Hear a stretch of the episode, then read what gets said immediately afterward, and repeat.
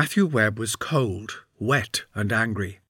The rain, which had started as an unpleasant misty drizzle, was now the kind of drenching downpour that was likely to last all night. Fuming, he adjusted his hat in the hope of stopping water from seeping down the back of his neck, but the material was sodden, and fiddling only made matters worse. Cheapside was pitch dark at that late hour, and he could not see where he was putting his feet, so it was only a matter of time before he stepped in a deep puddle that shot a foul smelling sludge up the back of his legs. He ground his teeth in impotent rage, and when the bells of St. Mary le Bow chimed midnight, he felt like smashing them. It was a long walk from African House on Throgmorton Street to his handsome residence on the Strand, and he should have been relaxing in the luxury of his personal carriage, not stumbling along the city's potholed, rain-swept streets like a beggar. He cursed his wife for her abrupt announcement that she'd had enough of the riotous Guinea company dinner and was going home early. And how dare she forget to send the vehicle back for him once it had delivered her safe and dry to Webb Hall? It was not just a thoughtless spouse who had earned his animosity that night either. There were also his Guinea Company colleagues who had seen his predicament, but failed to come to his rescue. It was true they were drunk, because it had been a long evening, and the company was famously lavish with wine at its feasts, but when everyone had spilled noisily out of African House at the end of the dinner, it had been obvious that Webb was the only one whose coachman was not there to collect him. Surely one of his fellow merchants could have offered to help.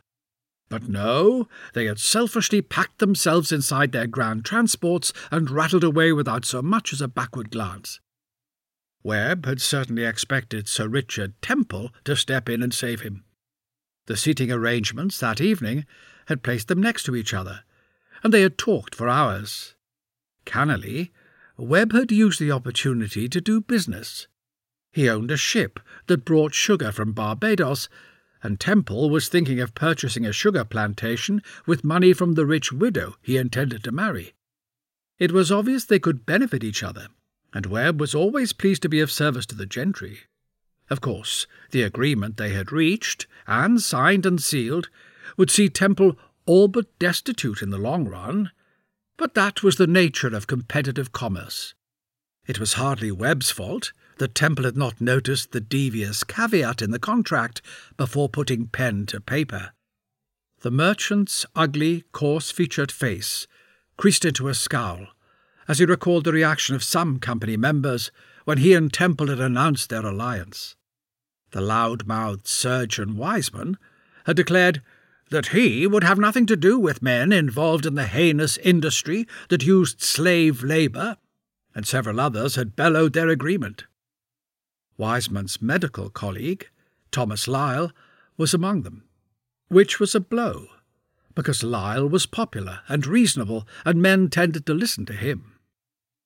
Not everyone had taken the surgeon's side, though. Some had the sense to see that sugar was needed in London, that the plantations required a workforce, and that slaves were the cheapest way to provide it.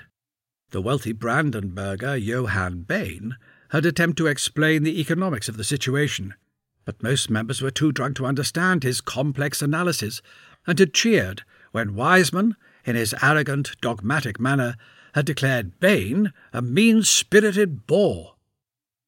Then Temple had stood and raised his hand for silence. If people wanted affordable sugar, he had said crisply, they would have to put squeamish sentiments aside. Even Wiseman could think of no argument to refute that basic truth. Unfortunately, a foppish, debauched courtier called Sir Alan Broderick had spoiled the victory by accidentally hitting Temple over the head with a candlestick.